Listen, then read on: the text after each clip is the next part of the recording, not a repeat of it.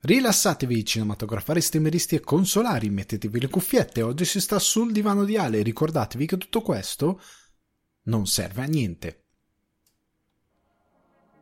Il pezzo che sentite in sottofondo è So No Fuck Buddies di Sibau e io sono Alessandro Di Guardia e vi do il benvenuto su Non Serve a Niente, rubrica di Sul Divano di Ale dedicata al gaming. Vi ricordo che sul divano di Ale lo potete trovare su Spotify, iTunes, Apple Podcast, Google Podcast, Deezer, Amazon Music e Budsprout.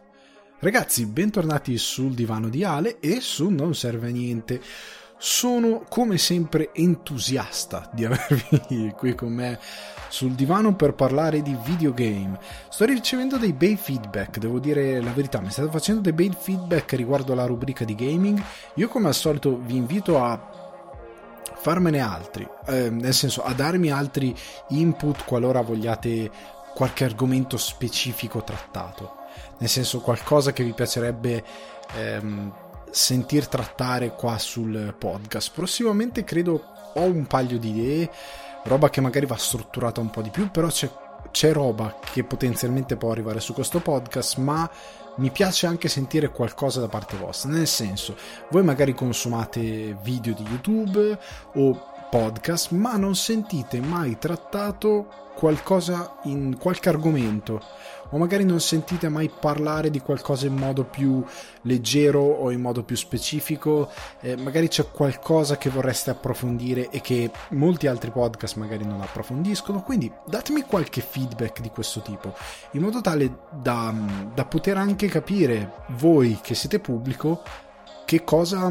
che cosa vi manca sotto, per questo tipo di intrattenimento. Ecco, che cosa vorreste in una vostra trasmissione ideale, tipo il mulino che vorrei, il joypad che vorrei, sentire cosa vorreste, eh, di cosa vorreste parlare o di cosa vorreste ehm, di discernere.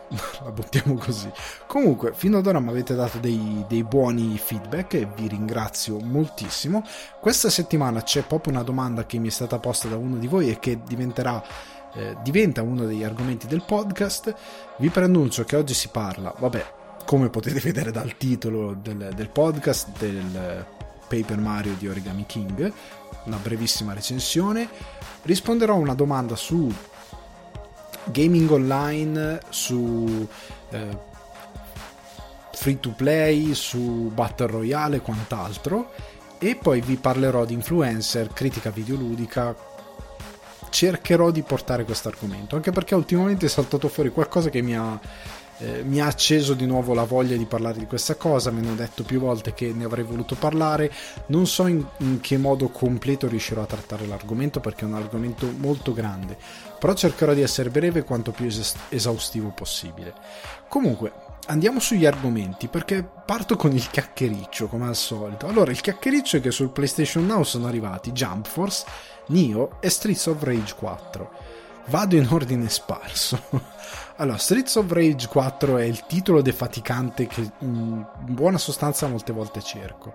Cioè quel titolo in stile ehm, Hotline Miami o in stile comunque con un, con un tipo di giocabilità abbastanza retro e molto intuitiva ehm, e molto semplice, molto, molto arcade sulla quale vai proprio hands on subito e che ti defatica, cioè che ti toglie da tutti quei titoli invece che sono non brutti per questo motivo, ma appunto che sono più complessi, che ti richiedono più ore di gioco.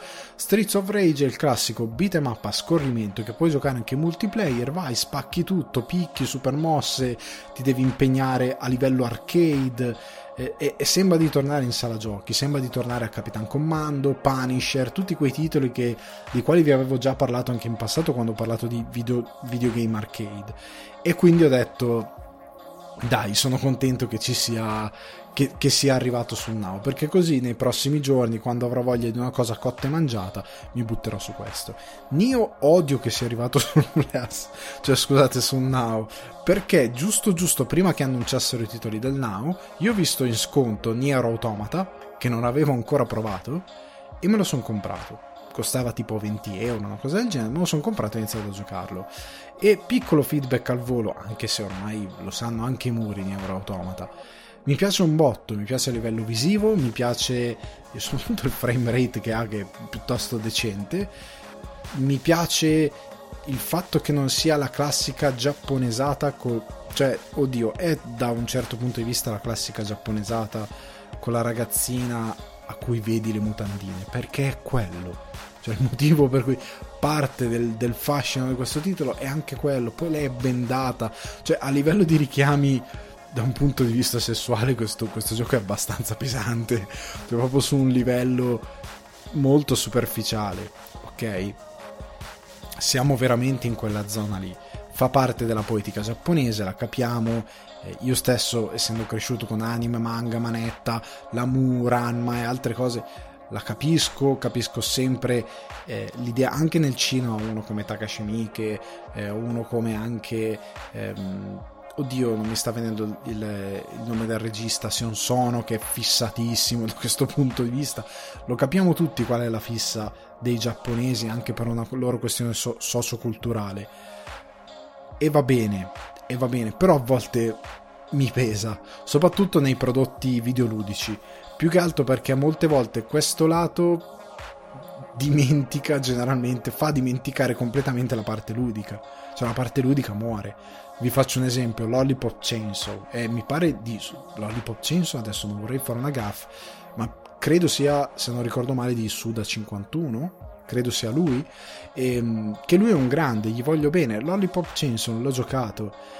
A livello di gameplay a un certo punto vuoi morire perché è veramente povero sotto quel punto di vista, è ripetitivo alla morte. A un certo punto veramente sei stanco, sei stanco del videogioco, nonostante abbia un sacco di cose camp, un sacco di cose molto eh, giappo che a loro modo in modo camp omaggia, omaggiano il cinema di zombie di Romero e quant'altro è molto bello da quel punto di vista, ma a un certo punto ti annoia, perché veramente le meccaniche di gioco sono poco ispirate. Invece Nio, devo dire la verità, si impegna, si impegna parecchio, il gioco è, è divertente, non trovo meravigliosa la gestione del personaggio, il modo in cui cresce, la gestione degli oggetti, eh, trovo anche un po'... Capisco che il titolo è del 2017, ma se mi devi dare questo sen- senso di mondo abbandonato e mi fai queste open map, più che altro questo open world che mi fai e mi fai vedere un edificio crollato, cavolo, gli asset sono tutti uguali, c'è un buco enorme nella parete, fammici entrare. Il fatto che abbia molti muri invisibili, che sia sostanzialmente un tunnel in un mondo vagamente aperto, mi, mi stucca proprio per la povertà di quello che vedo a schermo. In altri casi no, in altri casi ad esempio eh, tipo la parte proprio iniziale nella fabbrica, tutta la parte della fabbrica è, stu- è stupenda, è bellissima, è proprio bella, è fatta bene, gli effetti di luce, tanti dettagli, te lo vende benissimo e rimani abbastanza sorpreso, in altri casi no. In altri casi proprio no. In altri casi ti pesa il fatto che sia limitato. Però a livello di gioco mi sta piacendo, eh, mi sto divertendo molto. È è quello che cercavo. E quindi odio che ci sia Nio che sostanzialmente per molti versi è piuttosto è simile, non vuol dire uguale, simile vuol dire che si somigliano, che hanno dei tratti in comune, non vuol dire che è uguale, quindi è simile come concept di gioco, eh, nonostante Nio sia più vicino a un Dark Soul o quel tipo di, eh, di, di approccio di sviluppo, però siamo sempre lì e non ho veramente sono due giochi uguali non ho voglia. Avrei volentieri evitato di comprare Nio eh, scusate eh, Nier per giocare Nio a questo punto avrei approfittato anche perché non, mi, mi incuriosisce Nio come titolo. Però in tutto questo che ho provato subito perché volevo togliermi questo sassolino era Jump Force e rido perché so già dove sto andando a parare perché io credo sia uno dei giochi più brutti che abbia giocato negli ultimi vent'anni buoni. Vent'anni, sì. Io ne ho 33, quindi considerando da quando ho 13 anni, questo è uno dei giochi più brutti che abbia mai giocato in vita mia. È, t- è tanto vent'anni. È tanto, ragazzi, non lo dico per creare un sessa- sensazionalismo, ma un gioco così poco ispirato, così ripetitivo e brutto e stupido nella varietà delle meccaniche di gioco, di combattimento eh, il fatto che si posi su uno sviluppo che abbiamo già visto. Cioè la base è Dragon Ball Xenoverse, appiccicata su Jump Force.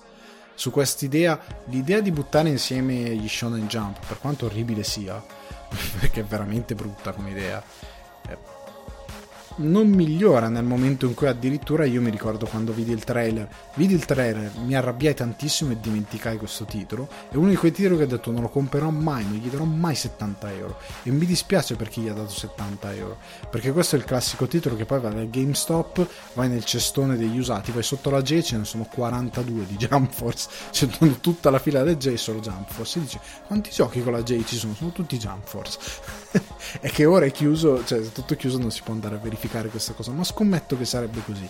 E anzi, con la scusa che è in digitale, Dio mio. Comunque, allora, vabbè, eh, sono contento di averlo provato con Now perché eh, veramente l'idea, appunto, come dicevo, di mettere questi personaggi negli shonen insieme e poi di metterli in America. Cioè il fatto che ci sia quando io nel trailer vidi Rufy attaccato sul palo con la bandiera americana Times Square io sono morto dentro perché gli americani, per quante cose stupende abbiano, hanno questo senso propagandistico nella loro cultura che gli, gli, gli, dà, gli fa questo lavaggio del cervello per i quali sono davvero convinti di essere migliori al mondo e che devono essere protagonisti di ogni storia. E che quindi anche nel momento in cui si appassionano alla cultura giapponese sono come Donald Trump, per mantenere l'attenzione alta deve parlare di loro quella storia, altrimenti non la considerano. È orribile questa cosa. Per me è criminale il fatto che Rufy sia attaccato a una bandiera americana. Cioè, raga, è come se cioè, in Europa i popoli che hanno di più appreso fin da, da, da subito, dagli albori del, della nascita di anime manga, quella cultura, sono stati gli italiani e gli spagnoli Tant'è che ragazzi, molti non lo sanno, ma Topo Gigio è fatto con i giapponesi, il cartone animato. Personaggio italiano, ma il cartone animato fu fatto con i giapponesi. Cioè il fiuto di Sherlock Holmes di Miyazaki, la serie animata Rai l'ha fatta in collaborazione con Miyazaki.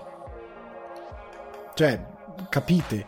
E tante altre opere, Spagna e, e Italia, le hanno sempre seguite, siamo stati sempre dei grandi fruitori di Giappone, di Giappone e di cultura anime manga. Ma voi avete mai visto, avete mai visto, cioè qualcuno pensare di ambientare One Piece a Sorrento?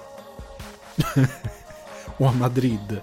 No, no, non ci serve essere protagonisti di quelle storie per, dover, per, per riuscire a, a fruirne, non ci interessa io non voglio che un personaggio di One Piece parli in dialetto napoletano o in dialetto romano o in dialetto lombardo, non voglio che, pers- che Sanji parli come il commenda dei film dei cinepanettoni, che arrivi, uè, uè, belli, no, non mi interessa che parli così.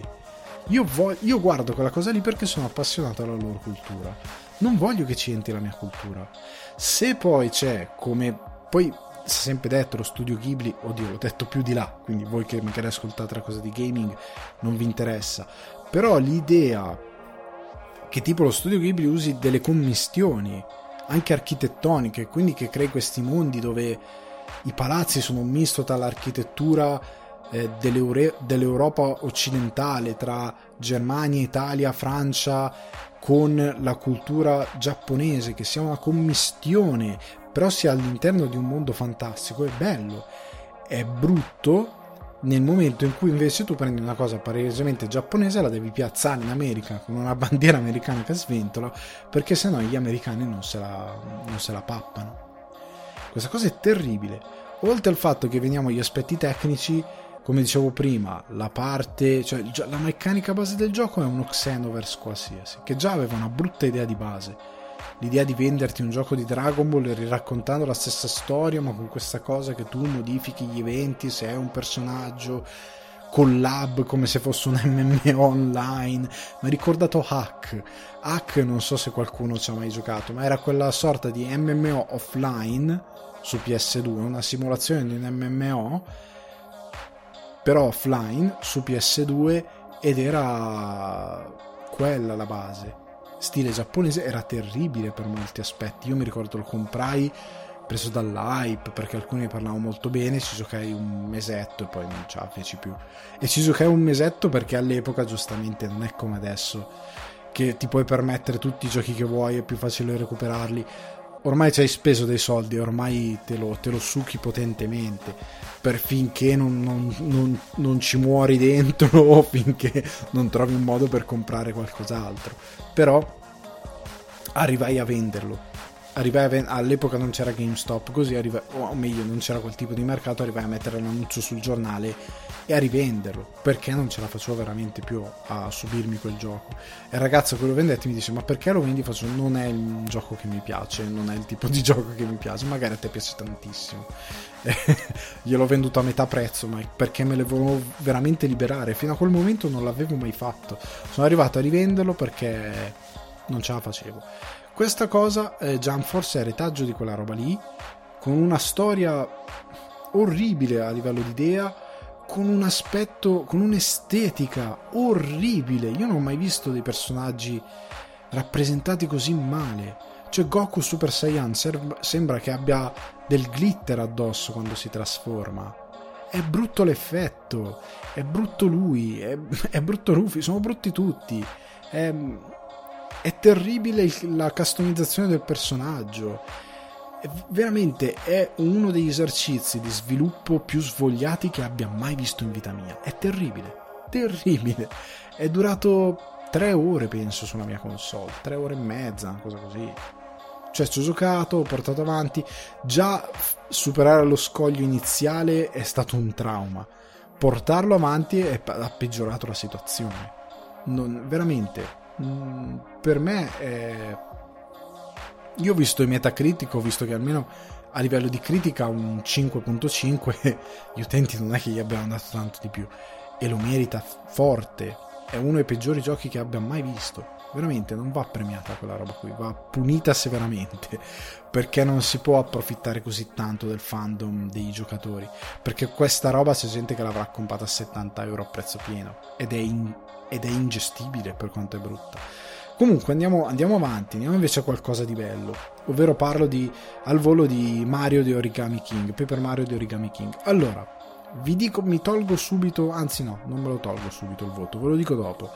Il titolo mi è piaciuto un sacco, come vi avevo anticipato è divertente, è pieno di idea, storia, dialoghi, eh, situazioni, eh, battutine che sono comunque un gioco che è sviluppato per tutti, dai ragazzini agli adulti. Uno come me, io ho 33 anni, mi sono divertito come un pazzo a giocare. Eh, mi sono divertito proprio a vedere cose che succedevano a schermo. Il titolo è pieno di idee, è veramente pieno di idee. Eh, che rinfrescano continuamente le situazioni all'interno del gioco e, ehm, è ispirato proprio a livello di design. A volte ci sono degli scorci che dici, ma che bello! Cioè, quando sono arrivato al, al, secondo mondo, perché all'inizio ho detto, ma sarà tutto così Super Mario però 3D? E invece no, parte il mondo dove tipo è autunno col dungeon del, del cartomagno specifico. Poi ho detto, ci sarà un altro cartomagno, ora il sistema è questo, mappa cartomagno, eccetera, eccetera. Invece no la volta dopo c'è Ninja Land. Vai giù per il fiume, trovi Ninja Land, il parco dei ninja, devi, e devi salvarlo. Eh, con i minigiochi, ci sono dei minigiochi nel mezzo che ti danno dei trofei, cose, i Todd che devi salvare. È pieno veramente di idee. E situazioni di gameplay che, che cambiano, ha una bella giocabilità. È veramente un gioco ispirato, divertente per tutti e per tutti in modo che non ti pesi. Perché ripeto, io che eh, impazzisco. Per me il gioco dell'anno l'anno scorso è stato Last of Us parte 2, però non vuol dire che non posso apprezzare una cosa come Super Mario, che è la base del gaming, e che con le, le declinazioni che gli dà Nintendo diventa sempre qualcosa di interessante e nuovo. L'unica cosa che non ho trovato del tutto eh, ecco un'altra cosa positiva prima di andare all'unico difetto che secondo me ha il titolo è che ehm, ha un livello di sfida calibrato per tutti. Nel senso che io che ho 33 anni mi sono divertito tanto quanto si potrebbe divertire un ragazzino. E ad esempio c'è questa cosa bella che quando ci sono determinati enigmi, ehm, a volte enigmi del tipo, vi faccio un esempio, sei in un dungeon, entri, devi andare da una parte all'altra di un fossato di lava e ci sono queste ehm, quattro righe di tre caselle di pietra che tu devi attraversare. Ovviamente sono una trappola e quindi lui ti fa vedere che queste caselle si illuminano in ordine diverso, non tutte, formando una combinazione che devi memorizzare e eseguire per arrivare dall'altra parte, appunto in modo tale da andare di là.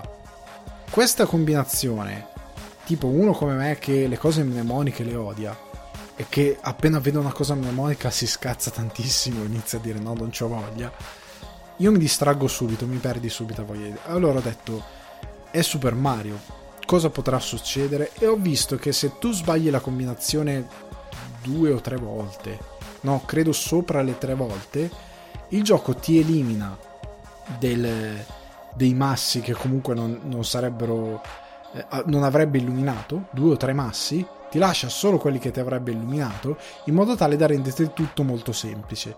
Cioè da, da renderti tutto un po' più semplice.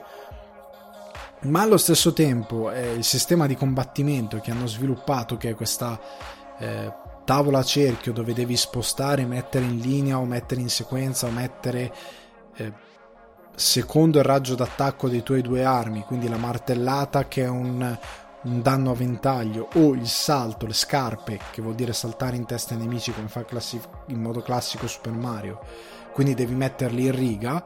Al fine di soddisfare questa cosa spostando con un numero X di mosse i personaggi che hai su questa, eh, su questo cer- su questa rotonda, diviso per sezioni e diviso per raggi, eh, questo sistema qui hai anche degli aiuti appunto per i più piccoli in modo tale che ti suggerisca dove devi allineare eh, i tuoi avversari e ti dia idea di come, come risolvere la situazione. Tutta questa calibra- calibrazione diciamo della difficoltà è apprezzabile perché il gioco non è troppo facile per quelli della mia età è semplicemente godibile diventa un gioco godibile e allo stesso tempo non è troppo difficile per dei ragazzini. È tutto molto intuitivo e te ne vai tranquillamente il difetto però che ha Paper Mario che nonostante la storia sia bella sia scritta bene sia appassionante per essere comunque una storia di eh, Super Mario hanno davvero semplificato il sistema di combattimento. Cioè il gioco è veramente facile. Ha, ha, perso le sue meccaniche RPG, non sali di livello, non hai punti esperienza, non hai punti danno, al massimo appunto quando riesci a mettere in linea gli avversari ti dà un perk di eh, ti moltiplica i danni per 1.5, quindi ti aumenta i danni che fai, oppure ehm, non saprei, quando fai le boss fight che cambia il sistema di combattimento ed è molto interessante il sistema di combattimento della boss fight, è molto più ispirato e molto più divertente per certi versi. Ti dà eh, piccoli perks come due turni o cose di questo tipo. Però non c'è una vera progressione RPG. E il sistema di combattimento con i diciamo minions, gli avversari che trovi per la mappa, è molto piatto per via di questa cosa. Nel senso che a un certo punto vi troverete anche ad evitarli i combattimenti perché non ci avrete voglia di farli, perché tendono a diventare ripetitivi, perché il sistema è molto facile, oltre al fatto che alcune soluzioni ehm, in base alla posizione degli avversari, anzi molte delle soluzioni sono forse la totalità, ha un solo modo di essere risolte, che in un certo senso dice ok, una volta che imparo quel modo di risolverlo sarò sempre in grado, soprattutto per i, per i ragazzini il problema è che non ti dà alcuna sfida non ti dà alcun senso di reward l'idea di dover risolvere questi rompicapi, diciamo, del posizionamento degli avversari. Oltre al fatto che credo che alcuni non abbiano una soluzione veramente intuitiva e cristallina. Eh, alcuni a volte mi sono trovato a dire ok, questo non so come si fa, non ho proprio idea di come si fa. Sarò scemo io, ma non ho idea veramente di come si fa. Alcune cose non sono super... Ehm, non, alcuni puzzle dei combattimenti non sono veramente eh, suggeriti bene al giocatore. Ecco, diciamola così. E sono un po' ripetitivi. Il sistema di combattimento ha questo difetto e questo difetto, il fatto che a un certo punto inizierei a evitare i combattimenti perché sono un po' noiosi, perché non hanno nessun, nessuna reward, nessun senso di crescita, eccetera, eccetera, toglie un po' qualcosa al gioco. Sta di fatto che nel complesso per me è un gioco da 8, 8 e mezzo massimo. perché musiche, comparto tecnico, eh, oddio, il gioco ha delle sviste che appunto gli tolgono voto. Ad esempio il fatto che c'è una cutscene alla fine che è una cutscene pre-renderizzata. È fatta con la grafica di gioco, ma è pre-renderizzata. Cioè vedi chiaramente che è una cosa pre-renderizzata. Dura 40 secondi, credo, una cosa così. Però sta di fatto che te ne accorgi ed è brutto che ci sia. Ehm, è un bel gioco. Andava. Io mi ricordo di aver giocato il, il Paper Mario per Wii, che è una, be- una bella esperienza. Speravo che avrebbero mantenuto ehm, quel tipo di esperienza. In verità l'hanno semplificata troppo. Hanno, ecco, il combat system, questa cosa del cerchio, magari l'ho spiegata male, non l'avrete capito benissimo. Però sta di fatto che eh, il problema è anche che è una cosa super originale. Cioè, io non l'ho mai vista questa cosa del, di questo sistema di turni col puzzle. È molto bella, è molto intelligente. Il problema è che è veramente piatta. Cioè, a un certo punto, quando ti rendi conto che sono X combinazioni, quelle sono e quelli dovrai avere, e che in altre situazioni eh, non, non hai un, un, un qualcosa che ti permetta di intuire la soluzione e semplicemente rimani perso, non è il massimo. Cioè, ti crea un problema e quindi gli fa perdere del punteggio. Quindi per me, a fronte di un bellissimo comparto tecnico, a fronte di un, un design ispirato, di una bella storia, che ovviamente è un finale super drammatico, eh, e di um, un titolo veramente divertente e che ha una bella giocabilità, il combat system, che sembra quasi un, un controsenso, non così ispirato, cioè ispirato ma con poca varietà, gli fa meritare un 8. Ecco, io gli darei un 8 a questo titolo. O 8 e mezzo massimo. Balla lì, non va più in su di quello. 9 non ci può arrivare e 10 nemmeno. Cioè, non siamo molto lontani. È un ottimo titolo, cioè lo consiglio. Se siete in un periodo in cui non sapete cosa giocare, volete qualcosa di spensierato, Paper Mario The Origami King è una bella esperienza. Non è un'esperienza che vi butterete giù tutta ad un fiato. Cioè, nel senso che eh, Zelda Link's Awakening l'ho proprio mangiato, avevo voglia di giocarci. Questo qua un po' di meno. Cioè, a un certo punto questo qua dice, ok, se per due o tre giorni non ci gioco mi va anche bene. Non che lo droppi, semplicemente per, per evitare di avere un senso di ehm, ripetitività molto forte lo puoi anche diluire lungo le giornate. Non devi per, non te lo, per me non è un gioco che lo, lo, inizi e lo vuoi finire proprio te lo bevi. Non è quel tipo di titolo. È un titolo che te lo tieni lì e quando vuoi qualcosa di spensierato vai avanti e lo giochi. Lo finisci tempo una settimana e un paio di settimane, diluendolo in quella maniera qui, però è, è molto lodevole, molto bello. Andiamo avanti, andiamo avanti con una domanda quindi eh, una domanda che mi è stata fatta da uno di voi, il buon Mike, che mi chiede sul mio rapporto con i titoli online e mi dice mi piacerebbe sapere qualcosa sul tuo rapporto con questa tipologia di giochi videogiocatori. Io sono rimasto invischiato in LOL e Overwatch per qualche anno, i miei nervi stavano crollando, fortunatamente ne sono uscito. Allora, il mio rapporto col gaming online è molto vecchio, nel senso che io sono stato fortunato perché il digital divide non l'ho subito, nel senso che io essendo cresciuto nel nord Italia, in una zona industrializzata, seppur in periferia, se, periferia, nelle campagne, però internet è arrivato quando è arrivato, è stato uno dei posti dove è arrivato subito, la DSL è arrivata quasi subito, ehm, come poi sono arrivate fibre, altre cose sono arrivate molto in fretta. Devo dire la verità, sono stato fortunato da questo punto di vista, tant'è che quando da ragazzino iniziai a leggere, eh, avevo il 56k come tutti, ma iniziai a leggere sulle riviste di gaming PC di um, personaggi come Simone Akira Trimarchi che andavano all'estero, andavano in Cina e facevano i tornei di, di, eh, di StarCraft, eccetera, eccetera, e vincevano, e di gente che aveva comunità online grazie alla DSL, eccetera, eccetera, poteva fa- partecipare a tornei più ambiziosi ruppi maroni tantissimo a mio padre per avere anche noi la DSL a casa. Perché comunque io all'inizio con, ehm, con il gaming online ci ho giocato parecchio. Cioè COD, COD dai primi COD fino ai COD per Xbox 360 giocati online. Con molto piacere, divertendomi molto. FIFA. FIFA è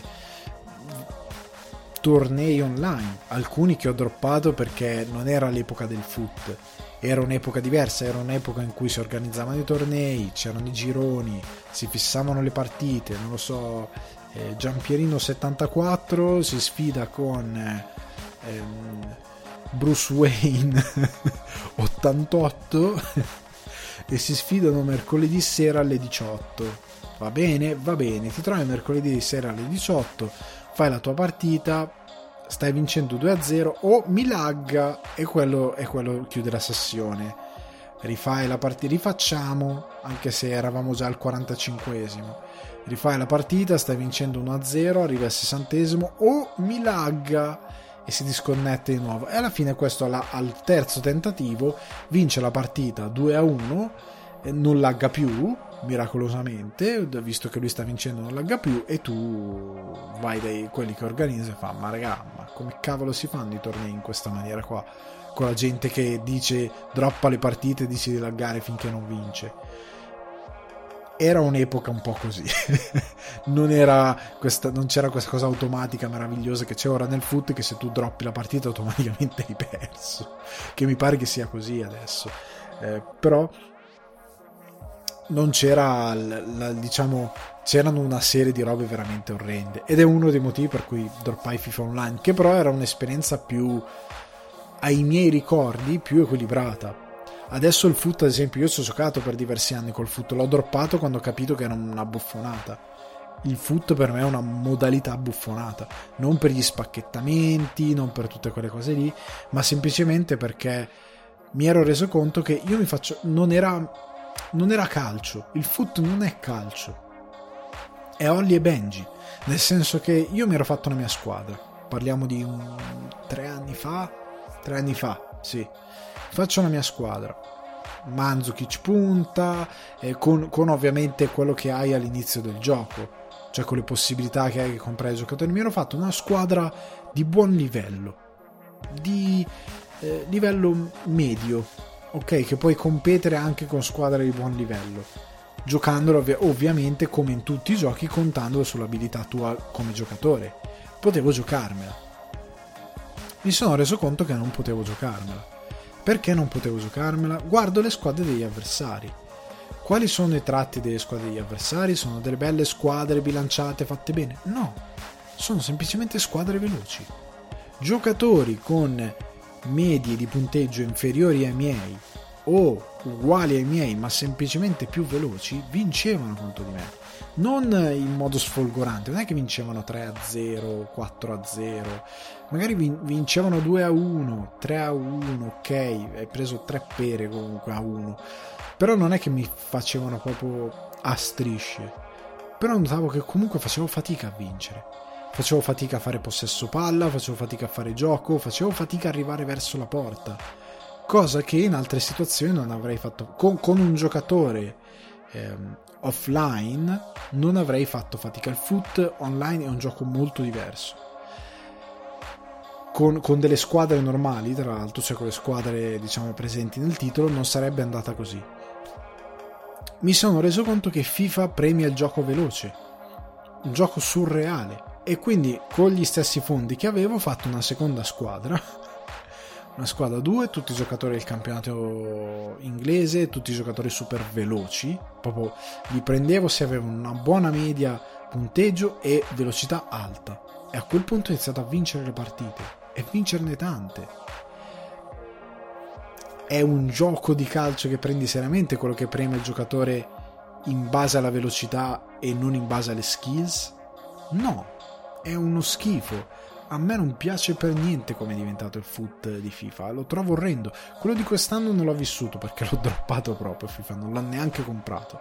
Quest'anno ho detto non voglio saperne niente.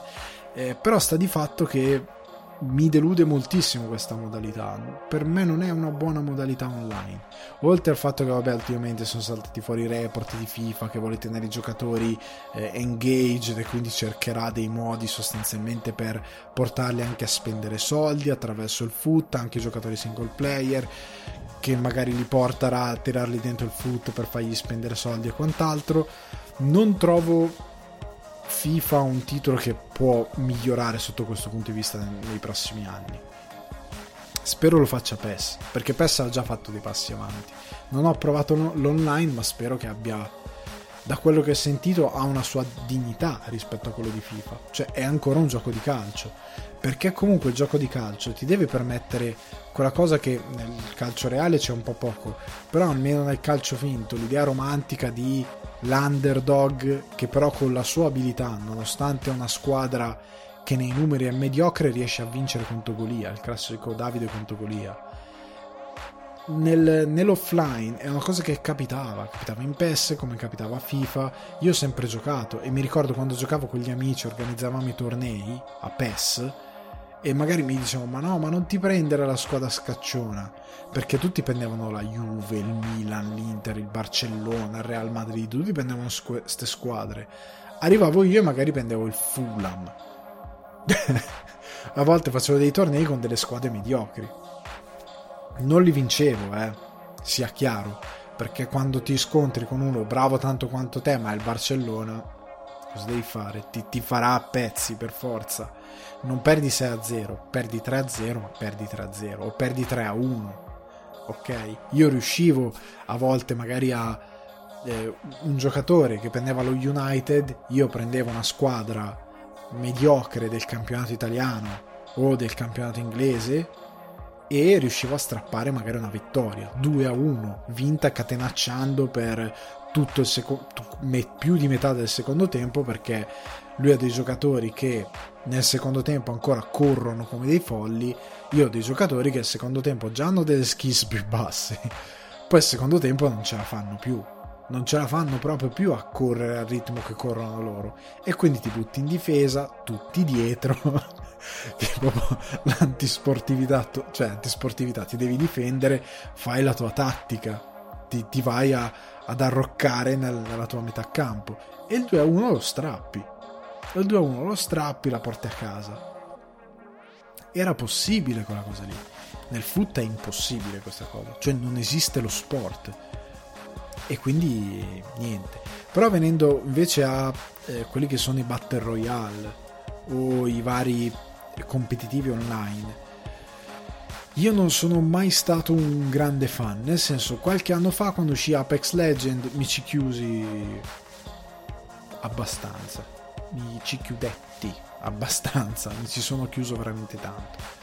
Nel senso che ci ho giocato molto, mi piaceva, mi piaceva il feeling come FPS, mi piacevano le mappe, mi piaceva questa idea dei tre giocatori, bello. Il problema è che Apex, come poi altri, Fortnite, eccetera, eccetera, sono tutti giochi che richiedono la tua costanza perché comunque l'esperienza ti fai l'occhio, ti fa il feeling delle armi, ti sviluppi sem- semplici skills proprio nell'utilizzare eh, tutte le variabilità eh, in game dei vari giocatori, conosci quelli degli altri giocatori, conosci i tipi di giocatori, non proprio per i personaggi, ma proprio il tipo di gamer che ti trovi di fronte, perché ogni giocatore ha un suo modo di approcciarsi a un titolo, che lo sviluppa con l'esperienza e tu giocando contro X giocatori riesci a capire chi è quello, chi è quell'altro, ehm, come lo puoi fregare, inizi a sviluppare tutte queste eh, abilità per osmosi che poi consciamente diventano delle tattiche che applichi come giocatore competitivo, anche se non lo fai a livello di esports, però sostanzialmente applichi tutte queste cose che diventano eh, la matrice tua come giocatore online che però sviluppi col tempo e se io devo scegliere la sera tra farmi un po' di Battle Royale a Fortnite contro gente che gioca tutto il giorno, o comunque non tutto il giorno, ma io sono stato quel giocatore lì che ha a disposizione libere più di 10 ore al giorno. ok? Che alla fine sì, la scuola, i compiti, ok, sì, ma è a disposizione una quantità di ore devastanti. Soprattutto d'estate, soprattutto nei periodi come Natale, Pasqua, cose così, hai una quantità di tempo libero indicibile, ok? Non ci puoi competere, non puoi competere, perché hanno un'expertise che tu non hai. E tu poi ti arrugginisci, magari non giochi un titolo per un mese perché hai fatto altro. Cavolo, ti scontri quanto gente che si gioca tutti i giorni per ore al giorno, più volte al giorno. ti scontri magari ti trovi quello che streama. Non è, non è, fattibile e quindi sono tutti i titoli che ho droppato tantissimo. Oltre al fatto di eh, COD, tipo, era un bel, una bella. è tuttora una bella alternativa perché le partite sono cotte e mangiate Player Unknown Battleground, ad esempio, no, Player Unknown Battleground, ti devi sedere, metti lì, entri nella lobby, ti fai tutta la cosa, la tattica, eccetera, eccetera. Passi te, magari passi 20 minuti senza sparare un colpo a raccogliere roba, poi ti cecchina uno da 40 km. E tu hai perso mezz'ora. Cioè, a COD avevi fatto almeno tre partite. Ma forse anche di più però tre partite sicure. La stessa cosa a FIFA, la stessa cosa a, ehm, a molti altri titoli che sono molto più veloci. Player Unknown è il male per molti versi, un po' anche Fortnite, ma Player Unknown è molto più lento sotto questo punto di vista. E non ho tempo di fare quella cosa qui. Mi serve qualcosa molto più cotta e mangiata se devo andare a, eh, a investire eh, del tempo giocando online. La stessa cosa per quanto riguarda investire il tempo in generale. Nel senso io devo scegliere di svagarmi su eh, Player Unknown o Fortnite per 2-3 ore in quella maniera lì o giocare 3 ore a The Last of Us 2 quando esce o a Paper Mario o a Final Fantasy VII o a eh, Resident Evil Village che non ho ancora preso per X motivi eh, cosa fai? non vado online il free to play, questo tipo di free to play online è comodo per i giocatori molto giovani che non hanno soldi, che, non hanno, che poi comunque investono soldi con, eh, vabbè, non sto a entrare nella cosa loot box, skin e quant'altro, però non hanno la possibilità di investire molto in altro. Anche se io prevedo, è una cosa che ho io in testa, che questo tipo di gaming morirà o quantomeno si ridurrà molto. Cioè nel momento in cui arriva Xbox e ti dice ciao ragazzino squattrinato, con questi pratici 9 euro al mese tu puoi accedere al Game Pass e avere tutti questi giochi al lancio, molti di questi come ad esempio, cioè un ragazzino io faccio io mi metto divento ragazzino in questo momento, no? Ho 16 anni, non ho un euro o comunque ho pochi soldi.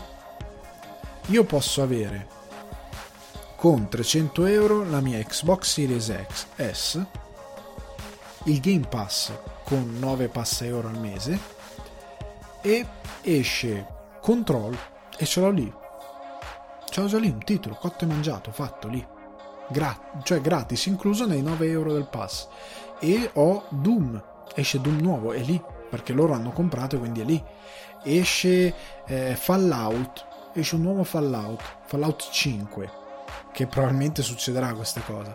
Sarà incluso nel mio Game Pass da 9 euro al mese. Io posso giocare per più di 70 ore, perché la, si, si, parla di oltre 100 ore un Fallout se lo giochi in modo profondo, e da ragazzino lo fai spendendo 9,90 euro al mese. Sono più di 100 euro se consideri che probabilmente giocherai ad altri titoli. Io non ci vado più nel free to play.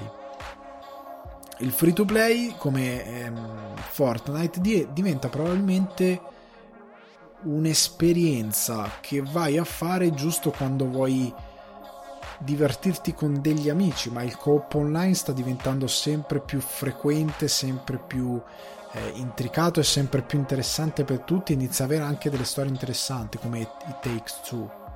Ehm, quindi non saprei. Cioè, io credo che questo tipo di titoli andrà un po' a morire nel corso del tempo e che invece al loro posto sorgeranno dei titoli di questo tipo come ehm, oddio avevo fatto la reaction non mi sta venendo più il titolo The Day Before The Day Before, mi pare che si chiami The, Day After, minimo si chiamano. Eh, comunque, eh, quel titolo, proto The Last of Us, però multiplayer online, ok? Che è più strutturato, è più curato e con dei... che non sarà free to play perché credo si pagherà, se non ricordo male. Se questi titoli inizieranno a uscire, inizieranno a essere sviluppati, c'è un developer che si mette e investe tanti soldi in questi titoli, li porta online e li rende più complessi e tu giocatore non li devi pagare perché magari sono inclusi in un Game Pass, cambia tutto. Cioè io non ci gioco più Fortnite, io con gli amici mi gioco un titolo come The Day Before, sempre che si chiami The Day Before, scusate casomai per il lapsus. Mi gioco quella roba lì. Quindi capite come io credo che anche in, in questa eh, compagine il gioco online cambierà. È in meglio, è in meglio. Da un altro punto di vista, il gioco online, tipo, io non ho mai provato Sea of Thieves, ma perché non ho, non ho un, gruppo di amici con i quali giocarlo. Mi piacerebbe riuscire ad avere un, un, gruppo con il quale anche approcciare questo tipo di titoli. Eh, anche se a quanto pare la comunità di Sea of Thieves è super tossica perché online ci sono anche questi, questi bei fenomeni eh, veramente idioti. Però comunque sta di fatto che il, il gioco online per me è, è un grandissimo portale quando si va tipo su Sea of Thieves, giochi che ti puoi fare con gli amici, ehm, ah, eh, Fallout Guys, Fallout Guys, sì, no, boh, sta, oggi non mi, non mi, sto ricordando ehm, Fall Guys Fallout non c'è da eh, Fallout sono fissato con Fallout. Eh, Fall Guys ad esempio è un titolo bello da giocare con gli amici online divertente e molti altri in quei, quei casi lì è molto bello il gioco online. Ti può permettere di connetterti con un amico che non sta vicino ti può, ti può riportare a giocare con l'esperienza di ehm, che avevo quando ero io ragazzino come molti altri di vengo a casa tua e giochiamo insieme alle tartarughe ninja per dire. Ti può ridare quell'esperienza lì. Però per quanto riguarda invece quello che hai detto che diceva il buon Mike LOL e Overwatch no è un'altra cosa e ti crollano i nervi anche per via di questa cosa che ti devi confrontare con un'utenza che ci gioca una quantità di ore smisurato mentre tu no Comunque andiamo al prossimo argomento che è piuttosto tosto, questa puntata durerà un po' di più, ovvero influencer, critica e quant'altro. Istruzioni per l'uso. Allora, questo è un argomento un po' complesso, cercherò di essere conciso, mi sono segnato dei punti, non ve lo nascondo, per essere dritto a quello che voglio dire e per essere molto efficace in quello che voglio dire. Spero di riuscirci. Eh, nel frattempo io vi rimando un bel video che ha fatto Falconero recentemente, io lo seguo, gli voglio tanto bene per il lavoro che fa, è uno di quelli che mi piace seguire. E c'è anche un podcast di Quedu sul server abbastanza recente, se loro hanno il loro podcast con DSS anche qua su Spotify e quant'altro, e vi consiglio di andarlo a recuperare perché è interessante Riguardo la critica videoludica, dirò magari delle banalità, però è il mio take sulla questione eh, critica videoludica. Allora, partiamo da una cosa. Eh, io trovo ridicola la questione per la quale, eh, avendone fatto parte della, della, critica su, tra virgolette, carta stampata, che però in verità è online, fatto parte di siti abbastanza grossi, delle belle realtà, eh, esiste una follia collettiva per la quale se scrivi per questi siti che sia eh, IGN, che sia ehm, GameSpot, che sia, sto nominando stranieri ma anche quelli italiani, eh, Spazio Games, eh, che sia multiplayer, quello che volete, qualsiasi eh, testata videoludica riconosciuta, quindi la testata ufficiale, diciamo, quindi il critico ufficiale, che sia se scrivi per quelle realtà sei legittimato e sei riconosciuto e sei un professionista, perché non è vero. non c'è nessuna base logica, semplicemente logica che ti possa dire che sei un critico eh, di una testata specialistica che sei riconosciuto in qualche modo. Per il semplice fatto che contrariamente ad altri mezzi, come la musica, altre forme d'arte come la musica o il cinema, dove ci sono delle scuole dove ci sono dei libri di testo approfonditi sui quali studiare determinate cose. Nel gaming non esiste nulla di tutto questo a livello di formazione. E molte volte leggendo certe recensioni della carta stampata, della classica critica specializzata, e io ne ho letta tanta anche in passato, negli ultimi anni un po' poco, devo dire la verità. Però no, a volte non vedo proprio una mancanza di eh, aspetti tecnici da, sottolineati, ragionamenti su aspetti tecnici eh, e approfondimenti riguardo i titoli che vengono presi in analisi. Vedo uno sviluppo proprio eh, una mancanza di sviluppo di conoscenze applicate all'ambito del quale si sta parlando. Poi farò degli esempi un po' più concreti. Eh, però vedo proprio una mancanza di formazione perché una formazione alla base non c'è. Se vuoi fare il critico cinematografico, puoi andare al DAMS, puoi andare al centro sperimentale, studi tecniche di regia, studi eh, sceneggiatura, eh, studi comunicazione visiva, studi una serie di regole di grammatica e tutto quello che concerne l'aspetto del, anche della storia del cinema all'università, a volte se studi ehm, storia, storia dell'arte o comunque eh, le belle arti, quando vai all'università e studi, che io l'ho anche fatto, poi ho droppato, però ti insegnano, eh, ti fanno studiare sui testi di ehm, Stanislaschi, ti fanno studiare sui testi per il metodo Stanislaschi, ehm, ti fanno studiare eh, su libri accademici che ti spiegano come è nato il cinema, come nasce la comunicazione per immagini, come si evolve. Nel gaming non c'è questa cosa. Oltre al fatto che il gaming si è evoluto sempre di più per includere anche questi mezzi, e a volte chi cura queste testate, che per un mancato sviluppo del settore videoludico a livello di stampa è costretto a espandersi anche in altri ambiti pop, come a volte proprio il cinema, quando va a criticare il cinema e io leggo gli articoli, vedo tutti gli errori possibili e immaginabili. Vedo gente che non, non ha ben chiaro che cos'è una messa in scena, non sa neanche, non la cita neanche, eh, non sa che cos'è una regia, non sa come si struttura una sceneggiatura, un racconto a livello di scrittura e se non sai come si, se non capisci la logica di come si struttura una sceneggiatura per un mezzo per immagini come il cinema, come fai a capire come si struttura una sceneggiatura per un mezzo ludico come il videogame, che è un mezzo nuovo, una cosa nuovissima? Non esistono neanche delle scuole anche per queste ragioni, cioè non esiste una formazione anche perché nessuno fino ad ora si è messo attivamente a fare una ricostruzione del mezzo, studiandola, eh, andando a destrutturare quelli che sono stati gli albori fino all'evoluzione. Non c'è questo tipo di lavoro per quanto riguarda il gaming, ok? E in questo senso quindi non ci può essere una formazione e in questo senso chi fa critica molte volte non si mette nell'idea, cioè io che non sono uno che fa critica videoludica a tempo pieno, mi sono messo a scrivere quell'articolo, momento autospam, su non serve a niente riguardo all'evoluzione della, della narrazione all'interno del mondo videoludico.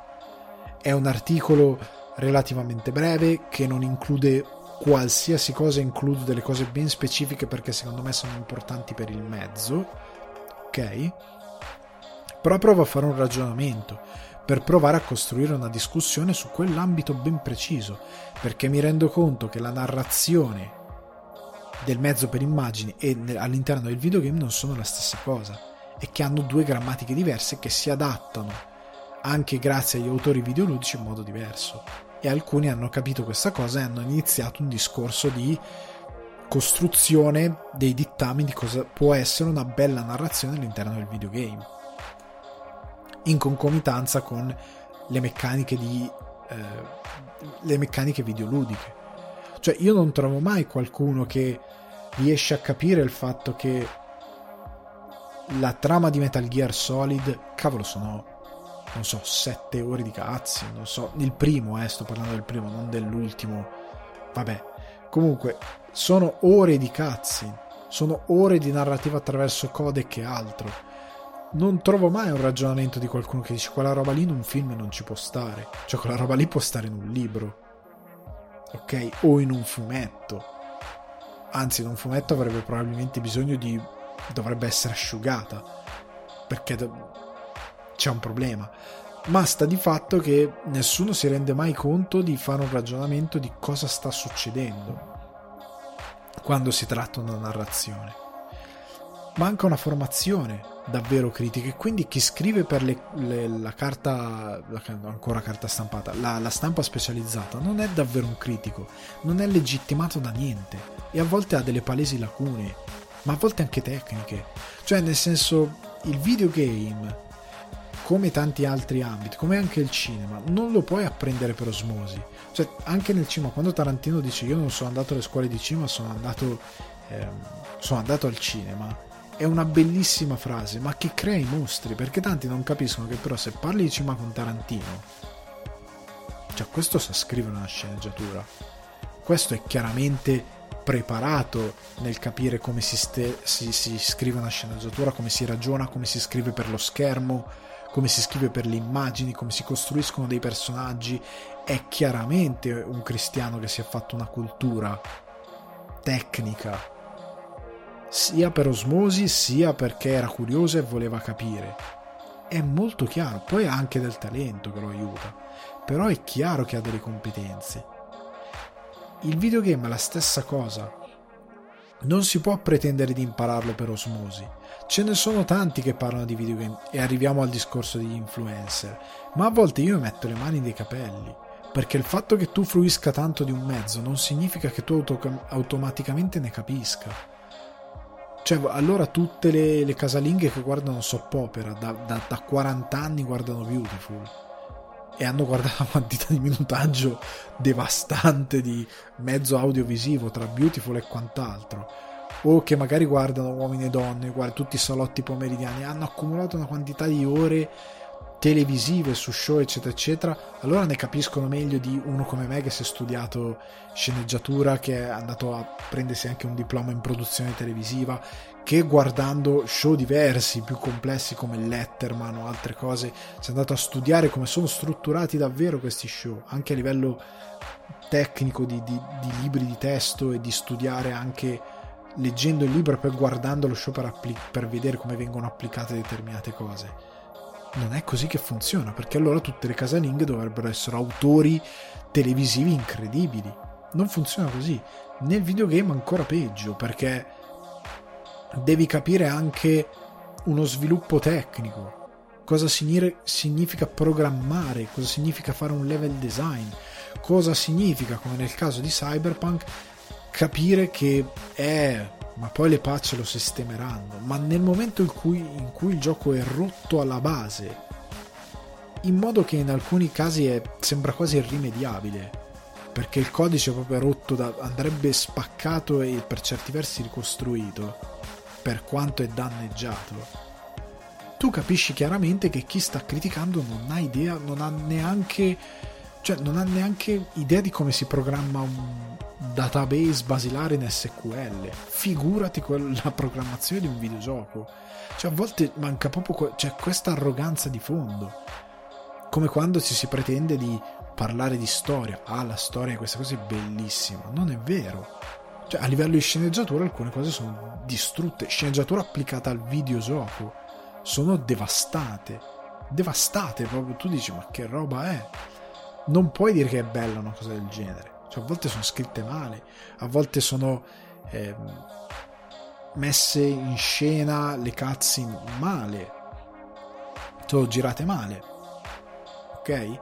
Non sono, non sono granché a volte la storia non torna proprio completamente, manca di enfasi, manca di eh, costruzione adeguata dei personaggi, ci sono tante cose che non tornano, non si può imparare tutto per osmosi e molte testate videoludiche fanno semplicemente quello che si fa sempre, cioè prendi un ragazzino nuovo, lo fai entrare, lo fai fare esperienza, le news e poi fai il recensore. Però non ha una formazione alle spalle, perché quello dovrebbe essere più autorizzato a sentirsi un esperto rispetto a uno che sta a YouTube, rispetto a Falco Nero, che anche lui però è partito dalle testate videoludiche, rispetto a eh, un Sabako no Maiku, che poi guarda caso finiscono per collaborare con le testate videoludiche, che per un problema, e arriviamo alla cosa successiva di comunicazione, dopo aver criticato per anni youtuber, si appoggiano agli youtuber. È il problema della carta stampata, che non riesce a comunicare bene con il suo pubblico. Quello che invece fanno bene gli youtuber. Cioè la critica, nel momento, lo spaccamento tra la critica e il pubblico si crea, come si è creato per anni nel cinema, nel momento in cui la critica si mette su un piano superiore. E soprattutto nel momento in cui la critica non è eh, fedele al, ehm, al suo pubblico. Nel senso che il tuo lavoro di critico è un servizio. Tu stai facendo un servizio eh, non fondamentale, quindi il pubblico non ti può neanche tirare i pomodori e dire ah ma tu mi devi dare queste cose gratis e devi fare quello che dico io. Non funziona così, perché quando si parla di servizi la gente, soprattutto in Italia, ragiona sul fatto che tutto gli sia dovuto. Non è così. Però è un servizio pubblico che serve a consigliare all'utenza un, un'esperienza videoludica di un prodotto e a fargli capire in alcuni casi quando un prodotto è bello e brutto e perché. Ok, non deve essere solo il gusto personale, fargli capire anche tecnicamente perché è bello e brutto, poi l'ambito profes- personale, cioè il gusto personale può anche entrare e aiuta anche a capire all'utente di quale critico fidarsi e quale meno. Nel senso che un critico ben spe- specializzato sugli RPG, ok, attirerà un pubblico molto addentro agli RPG cioè, il mondo degli RPG è grandissimo, è enorme. Serve uno specialista. Un critico videoludico più amante degli action attirerà quel pubblico che è fissato con gli action e vuole un videogioco molto più immediato con delle caratteristiche ben precise un critico molto più addentro ad avventure grafiche, ehm, a indie, magari qualcuno che si specializza negli indie e eh, approfondisce determinate meccaniche riuscirà a capire, ma allo stesso modo ogni critico ha un proprio gusto che alla fine, al di là dell'aspetto tecnico, potrà premiare più o meno una determinata operazione in base a determinate eh, caratteristiche che sono proprie anche del pubblico che ha un suo gusto e che reagisce in modo positivo o negativo rispetto ad alcune produzioni. E quindi voi, pubblico che capite come si muove un determinato critico, potete comunicare con lui attraverso questa cosa. Nel momento in cui invece la critica mette uno scalino e si erge sopra il pubblico e interrompe questa comunicazione, smette di, di, di funzionare in questa maniera e è chiaramente sintonizzata verso una determinata uniformità di messaggi diventa un problema. Perché dico questa cosa? Perché questo è il, il punto successivo al quale arrivere, arriverò dopo che è ovvero il problema del, del gestire il rapporto con i publisher cioè è innegabile, ormai lo sappiamo tutti da anni, come i publisher tengano per lo scojones le testate videoludiche, soprattutto quelle più grandi. È chiaro, lo sanno tutti che Ubisoft è una di quelle software house che fa questo mestiere. Perché tutte, eh, o anche Activision, perché mi ricordo Kotaku, uno del, degli autori di Kotaku, che invece è sempre stato molto indipendente a livello di sotto questo punto di vista lo disse, noi siamo blacklistati, cioè all'epoca, adesso non so se è ancora così, se esce un code nuovo noi non, non lo riceviamo, se esce un Assassin's Creed nuovo noi non lo riceviamo, mi pare anche con Ubisoft, non sono sicuro. Come ad esempio ehm, alcune testate, alcuni dicono che hanno lavorato nelle testate dicono no, non è vero che c'è questa cosa, ragazzi c'è, c'è ed è palese, sono X testimonianze ed è chiaro. Parliamoci chiaro, questa cosa è anche una famosa questione di sudditanza psicologica. Cioè Cyberpunk è stato un caso per la credibilità, ancora una volta forma di comunicazione da parte della carta stampata, della famosa stampa speciali- specializzata che io continuo a chiamare carta stampata. Comunque la stampa specializzata perché sono sempre siti internet quindi stampato c'è poco ehm, ha fatto una figuraccia con Cyberpunk. Cioè nel momento in cui tu fai una recensione di un titolo come Cyberpunk e gli dai un riscontro incredibilmente positivo arriva ai giocatori e il gioco dopo l'intro, dopo l'intro crolla inesorabilmente. Perché dopo l'intro già, ma già durante un po' durante l'intro, ma du- dopo il prologo, ecco, chiamiamolo così, che dura un discreto numero di ore, tu vedi che il titolo inizia piano piano a crollare a crollare ed è documentata questa cosa, non è una cosa che ci possiamo inventare e gli hotfix che sono usciti non hanno migliorato la situazione, anzi l'hanno peggiorata. Il fatto che tu abbia dato 9 è ridicolo. È ridicolo. E ha portato le testate videoludiche poi a trincerarsi dietro, eh no, ma le versioni old gen non ce le avevamo mandate. Ora che ce le hanno mandate gli do 4 e vedete i siti, mi pare GameSpot che abbia una cosa così ridicola, se non ricordo male, o anche IGN US sto parlando, che ha tipo la versione, la versione PC 9 e la versione PS4 4. Non è vero. Ragazzi, tanti personaggi, io l'ho, provato, io l'ho provato su PC, il gioco è rotto. Cioè era rotto anche su PC. Cioè non è vero. È, non è una è una cosa di facciata questa cosa che dai 4 alla versione PS4 dando la colpa eh no ma il problema è la versione eh, old gen. Non è vero ragazzi.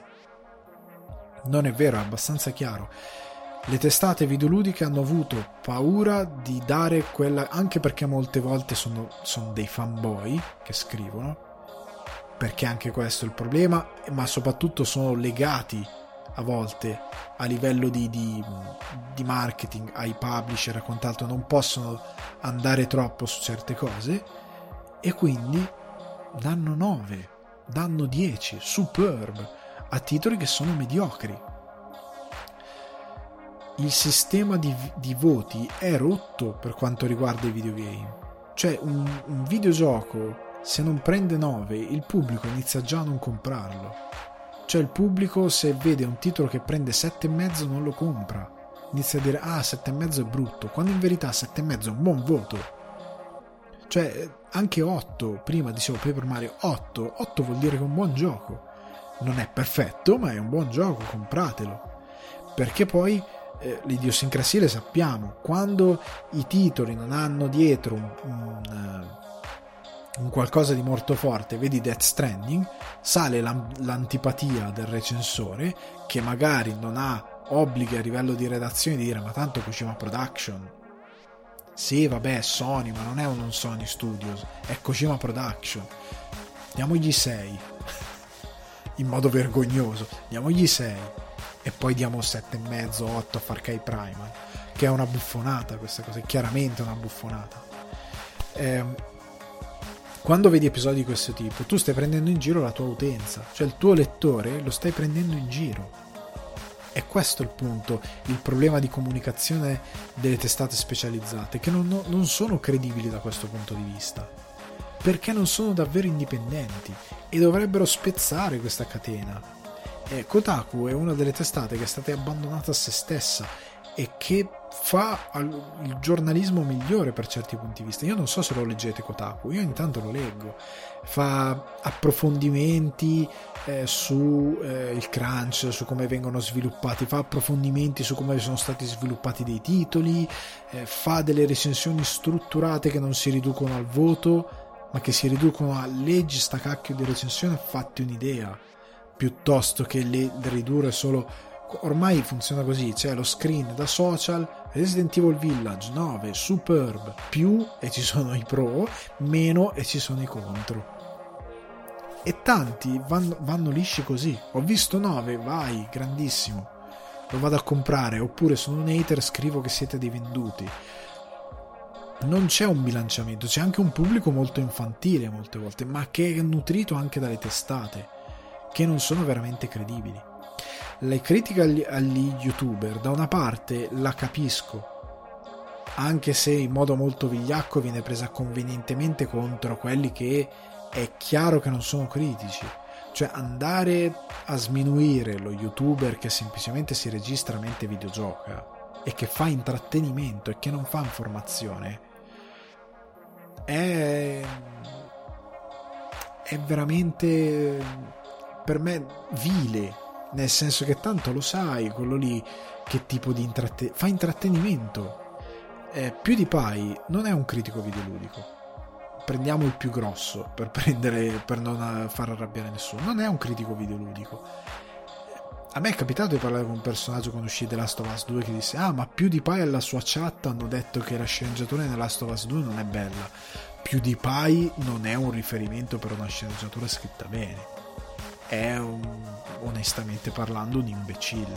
È un bravissimo intrattenitore nel suo contenuto perché ne parlai forse su ser- eh, scusate sul divano di Ale quando l'ho visto ospite di Good Mythical Morning che è uno show su YouTube e loro due sono due entertainer veri lui era cringissimo ma veramente cringissimo non è normale che uno che fa l'entertainment e che è uno dei più famosi al mondo per larga parte per merito semplicemente di essere stato il primo si spegne. Non è normale che ti spegni così tanto. Sei un entertainment e non si è costruito neanche una professionalità. Non ha idea di come si critica un videogame, secondo me. Non è proprio in grado. Non è capace. E il pubblico non si può basare su PewDiePie per decidere se comprare un gioco o meno o se odiare, perché peggio ancora, un gioco o meno non può essere la chat di PewDiePie il merito di paragone di decidere se una sceneggiatura è scritta bene o meno, perché non lo sanno. Al tempo stesso, perché questa categoria tra l'altro di, di, di entertainer a me fa paura, cioè a me fa salire l'ansia perché non ti sei costruito un tuo lavoro. E io quando ho visto alcuni di questi essere chiamati per fare del, delle sponsorizzazioni magari dei titoli ai quali tengono che sono belli non sono stati in grado perché non sono stati in grado di veicolare la qualità di un titolo. Perché non sono capaci? Alcuni vedo che ci provano per puro intrattenimento a fare eh, a fine anno i premi le top e quant'altro ma è chiaramente è, non lo so è quasi, è quasi tenero a volte perché vedi questi questi ragazzi che sono anche simpatici, sono volenterosi, però che sono dei, dei, delle, dei, delle piccole, non lo so, marmotte, delle piccole eh, foche marine che si dibattono tra le orche assassine. Cioè, so, sono, sono in balia delle correnti. È chiaro che non, non, sono in grado di fare qualcosa che stanno facendo, che non hanno un gusto critico formato, che non hanno delle competenze e che sono lì un po' per caso Contestualmente, invece, trovo idiota l'idea di aver criticato chi ha scelto YouTube come mezzo di comunicazione, perché l'ha fatto molto bene e richiede molte più skills per certi versi. Eh, costruirsi un canale televisivo, tra virgolette, su YouTube rispetto a scrivere la tua recensione per la testata videoludica. Perché ti devi comunque scrivere un canovaccio per parlare del titolo, devi fare opera di montaggio, devi, devi, devi dare un tono alla tua recensione, devi riuscire ad essere chiaro nella tua comunicazione. Non è facile, è molto difficile. La, la, l'articolo lo leggi, lo rileggi, ci ripensi, il video no. È molto più complesso, oltre al fatto che, come dicevo prima, poi le testate videoludiche si sono affidate a questi influencer. Cioè, nel momento in cui trovi un Sabako no Maiko che è invitato a destra a manca prima del lancio di Cyberpunk, capisci che chi è la, la stampa specializzata ha fallito perché non è in grado di comunicare al pubblico se non attraverso un critico che invece ha scelto un altro mezzo. E che loro possono usare altrettanto ma che usano male. Cioè la classica recensione con le immagini di gioco e sotto la voce che fa il titolo è molto bello. E allora la giocabilità di Cyberpunk è molto bella sviluppata. Con la musichetta sotto è di una noia, è di una tristezza molte volte che tu dici no, non puoi fare così. Devi andare oltre. Devi andare oltre questa cosa. Se vuoi scegliere di comunicare su YouTube, se vuoi arrivare su Twitch, e alcuni lo fanno, alcuni si mettono in prima, in prima linea e ci provano, nonostante siano anche persone di una testata videoludica parte di una redazione e ci provano sia indipendentemente che come rappresentanti di quella redazione. Altri non, non ci riescono o fanno qualcosa di desueto o comunque anche provando a comunicare sbagliano perché prendo il, quello che per me è il miglior critico italiano di videogiochi che si trova su YouTube che è Sabako no Maiku è il migliore perché quando fa una recensione di Cyberpunk, che io ho aspettato come si aspetta un film nuovo che esce su, su una qualsiasi piattaforma, o una puntata di, di Cattelan, l'ho aspettato veramente tanto, sono preparato la pizza, sono preparato una serata dedicata a quella recensione, perché questo, come critico, questo, eh, questo, ho detto questo, Savako no Maiko ti fa una recensione di un'ora e 40, quello che è, perché è una cosa molto complessa da affrontare, perché lui la affronta in modo completa, prolisso meno che per voi sia, ma l'affronta in modo completa, e ti parla dal fenomeno di mercato ai recap su come è stato sviluppato che sono poi importanti per andare a sottolineare determinati punti di recensione e poi entra nella recensione portandoti del materiale, portandoti i suoi gameplay della sua run fatta su Twitch quindi dà un senso anche alla sua presenza su una piattaforma come Twitch ok? E ti fa un discorso molto complesso e che poi appunto al titolo non gli dà 9, gli dà 7 e mezzo, non mi ricordo quanto gli ha dato.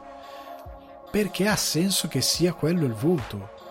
A fronte di una spiegazione sul perché il per come il titolo merita quel voto.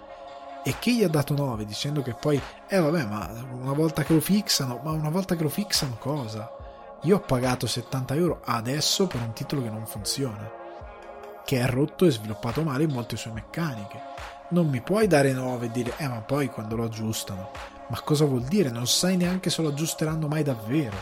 Cioè sai che ci stanno lavorando, ma può darsi che tra tre anni il gioco è radicalmente cambiato, o può darsi che da, tra tre anni è sempre quel gioco che provano a sistemare ma ha dei grossi problemi strutturali.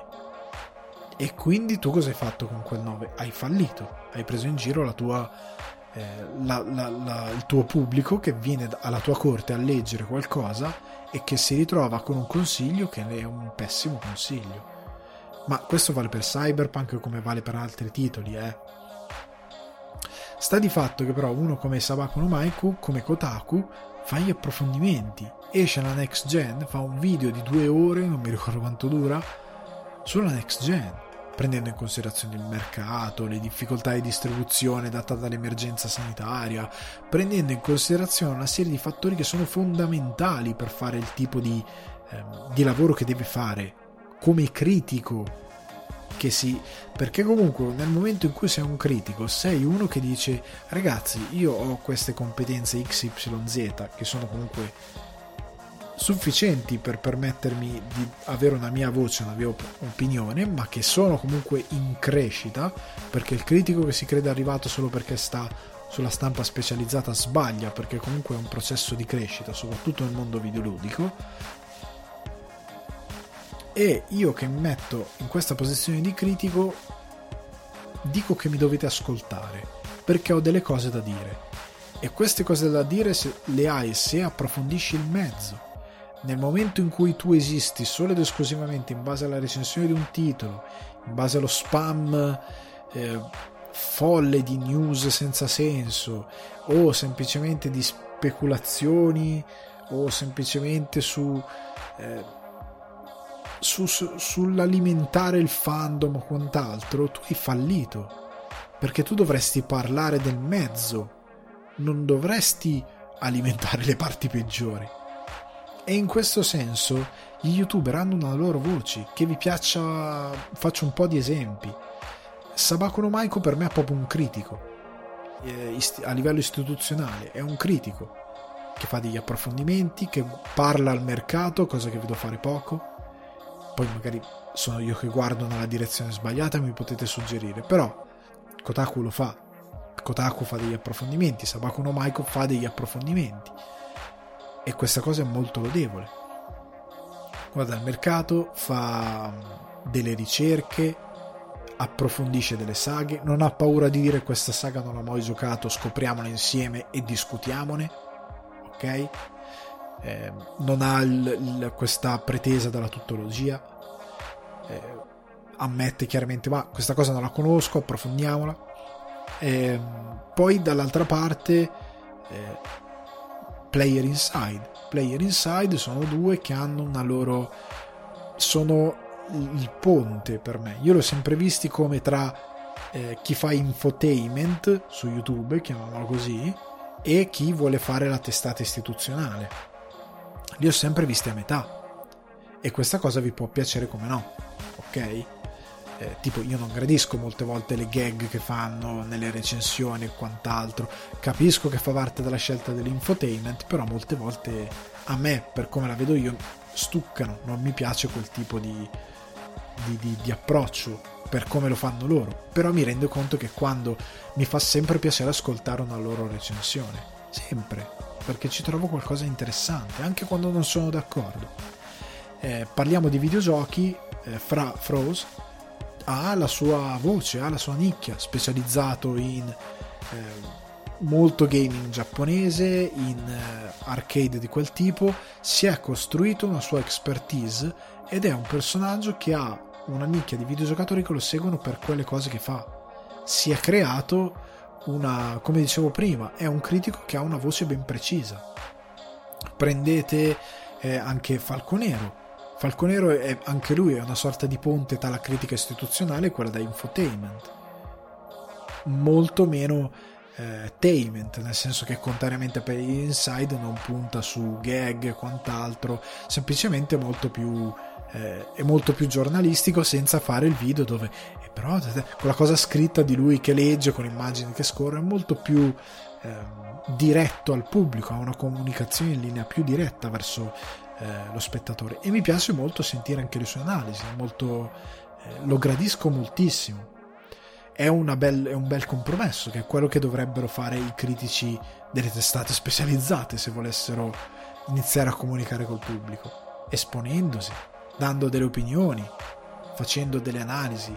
E lui molto spesso fa dei video dedicati alle news 10 minuti, un quarto d'ora, ma approfondisce quell'aspetto. Non si ferma a riportare la news e a mettersi sul, sulla sua posizione istituzionale. Ha una, una, sua opinione, non è democristiano, ecco. Eh, potrei dirvi poi anche quei due sul server. Quei due sul server però sono fraintesi, prima di tutto perché sono stati fraintesi per anni, prima di tutto perché sono più adulti, nonostante scelgano di fare molto tainment e poco info loro sono molto più sul punto di vista dell'intrattenimento, perché sono due creativi, cioè sono creativi, cioè su, hanno fatto molta scuola su YouTube, nonostante t- abbiano tanti hater, ma hanno fatto tantissima scuola a livello di intrattenimento. Eh, ci sono dei video loro che all'epoca quando uscivano erano d'avanguardia rispetto agli altri. E tuttora hanno una, una struttura attorno a loro molto più complessa di altri e a volte migliore di chi fa testate videoludiche arriva su YouTube. Innegabilmente. Loro però fanno più intrattenimento, non sono due che si sono eh, venduti come critici esperti. Sono due utenti, due giocatori che parlano di videogiochi in quanto appassionati e che hanno eh, le loro peculiarità che io tipo ad esempio non condivido molte volte, a volte le condivido in pieno, a volte per me prendono degli abbagli, perché non essendo esperti, e loro lo ammettono candidamente, a volte hanno delle lacune, cioè cose eh, che non hanno giocato, intere, interi buchi di esperienze videoludiche che non hanno avuto. E che quindi quando arrivano a giudicare determinate cose cadono, scivolano però molte volte approfondiscono su aspetti tecnici e vanno a guardare dei dettagli che molti altri ignorano, comprese le testate videoludiche, che poi li odiano perché indirettamente gli fanno fare una brutta figura, perché nel momento in cui lo youtuber con delle prove visive, con dei gameplay, con, eh, con, con, con una ricerca all'interno della critica di capire come funziona il codice, di capire come, come puoi spingere determinate feature che il developer ti ha detto sono interni al videogioco, eccetera, eccetera.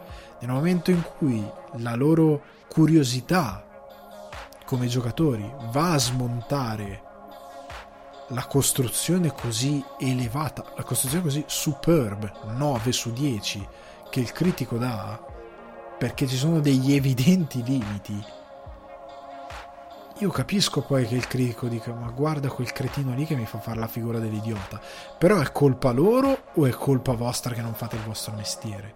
Cioè perché se io domani, come eh, Alessandro Di Guardi, che critica sia sul divano di Ali che su Cinefax, eh, vado a fare una recensione di come molti avrebbero preteso eh, di, della Snyder Cut dicendo che il film è un capolavoro e che è il nuovo Fellini solo perché a me piace Batman e sono un fan dei fumetti DC in generale o Marvel in generale io sarei un disonesto verso il pubblico che è l'esatto opposto di quello che anche se sono stato accusato di essere disonesto perché ho trattato male il film, perché ho fatto una, recensione, una recensione negativa per partito preso. In base a niente, eh. Solo perché il fandom doveva trionfare e io dovevo dire che il film era un capolavoro. No, il film ha delle evidenti criticità. Come la stessa cosa, X videogiochi hanno evidenti criticità. Che io, in quanto critico, se voglio essere tale, devo andare a sottolineare, facendo il mio mestiere. Poi c'è anche uno spazio per quello che è il mio gusto personale e posso ammirare in eh, Zack Snyder determinate scelte di estetica che mi possono piacere, è un senso estetico che lui ha e che mi può piacere come mi piace in alcuni casi, e come nel, in Cyberpunk posso lodare il fatto che a livello estetico, a livello di, di, di, di, concezione del mondo di gioco e questi qua ci hanno messo veramente il carico da 90, cioè il gioco è bellissimo sotto quel punto di vista cioè veramente ammirevole, però è rotto sotto altri 10, 10.000, non li posso ignorare. E se lo youtuber ti fa fare una brutta figura a te come testata videoludica, è inutile che gli fai gli articoli contro, senza che la controparte sia interpellata in alcun modo o senza che ti abbia interpellato in alcun modo. È un problema tuo, hai sbagliato tu. E per me la critica videoludica ehm, è, è, nei guai da questo punto di vista. Perché per me la via, per certi versi, non in toto, è Kotaku. Cioè andrebbero. Andrebbe completamente piallato il sistema dei voti. Cioè un titolo come Dead Stranding non può prendere 6. Dovrebbe prendere, se vuoi essere severo, 7,5. Almeno. E un Far Cry eh, Primal deve prendere 6,5 scarso. Se vuoi, se vuoi, riformare i voti perché se Death Stranding prende 7,5 per essere severi Far Cry Primal per essere severi deve prendere 6,5 proprio perché è veramente la base. Come il, come il, il tanto idolatrato oddio come, come cavolo si chiama eh, veramente rubatissimi voti ehm, Assassin's Creed Unity 6, la sufficienza, scarsa, se si vuole essere severi, se si vuole fare un lavoro fatto come si deve. Far Cry New Dawn anche lì deve prendere un voto di un gioco mediocre e non come alcuni hanno fatto premiandolo con voti anche 8 abbastanza alti. Se vogliamo essere severi, se vogliamo essere davvero dei critici seri iniziare a dare i 9 solo quando è necessario. The Last of Us 2 è un 9, ok? È un 9, non è un 10, non è un titolo perfetto, è una bugia, è un 9, è un titolo veramente un capolavoro. Non è 10 perché non titolo perfetto io ancora non l'ho mai giocato, credo di non averlo mai giocato. Però non gli si può dare 8, 7 come hanno fatto alcuni, per me è inconcepibile se si vuole fare critica seria, bisogna riformare i voti e bisogna staccarsi dai publisher. Arriva il nuovo titolo Ubisoft, fa schifo, è pieno di bug, è pieno di, di sviste, il gameplay si rompe in X situazioni o comunque è il solito gameplay? 7. Arriva un bel titolo, arriva il nuovo Far Cry, mettiamo caso, è sviluppato bene, solido, è figo, ridà potenza al brand. 9 per dire.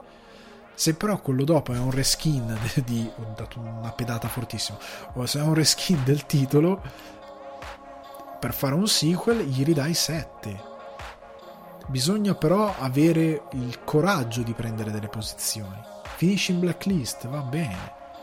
Va bene, quando non avranno più nessuno a cui, cioè quando non riusciranno a fare il lancio di un titolo perché le testate non, non si accolleranno il fatto di dover dare un 8 un 9 istituzionale perché il publisher si offende, allora forse saremo in una situazione migliore. Però allo stato attuale delle cose la critica per me è messa male e dovrebbe guardare al modo di comunicare e dovrebbe guardare al fatto di concentrarsi più sul mezzo e fare approfondimenti, che non, è, non vale per tutti, però parlando in modo generico non vedo questa linea d'azione e bisognerebbe smetterla di prendersela con eh, youtuber, influencer e quant'altro e, e fare più attenzione al proprio lavoro piuttosto che a quello altrui.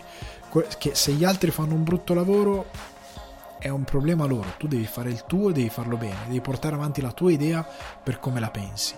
Perché se la tua idea è buona, funziona e rispetta il pubblico, il pubblico ti, mm, ti, ti, ti darà qualcosa indietro. Non è vero che vince sempre lo schifo, vince lo schifo se tu lo lasci vincere. Cioè, tante, il giornalismo, anche nelle cose serie, va nello schifo perché si adegua, non perché vince quello, perché vince quello che tu dai al pubblico e se tu dai quello vince quello. Comunque ragazzi, spero di essere stato chiaro sul discorso, un'ora e mezza di puntata, siamo andati mezz'oretta oltre la solita durata. Vi rimando a mm, Spotify, iTunes, Apple Podcast, Google Podcast, Deezer, Amazon Music e Budsprout. Vi invito come sempre a condividere il podcast, a farlo girare, a recensirlo positivamente dove potete, a scrivermi in direct sia su Alessandro underscore Guardi che su nsn underscore non serve niente dove condivido news e quant'altro a ritmo giornaliero. E ci sentiamo alla prossima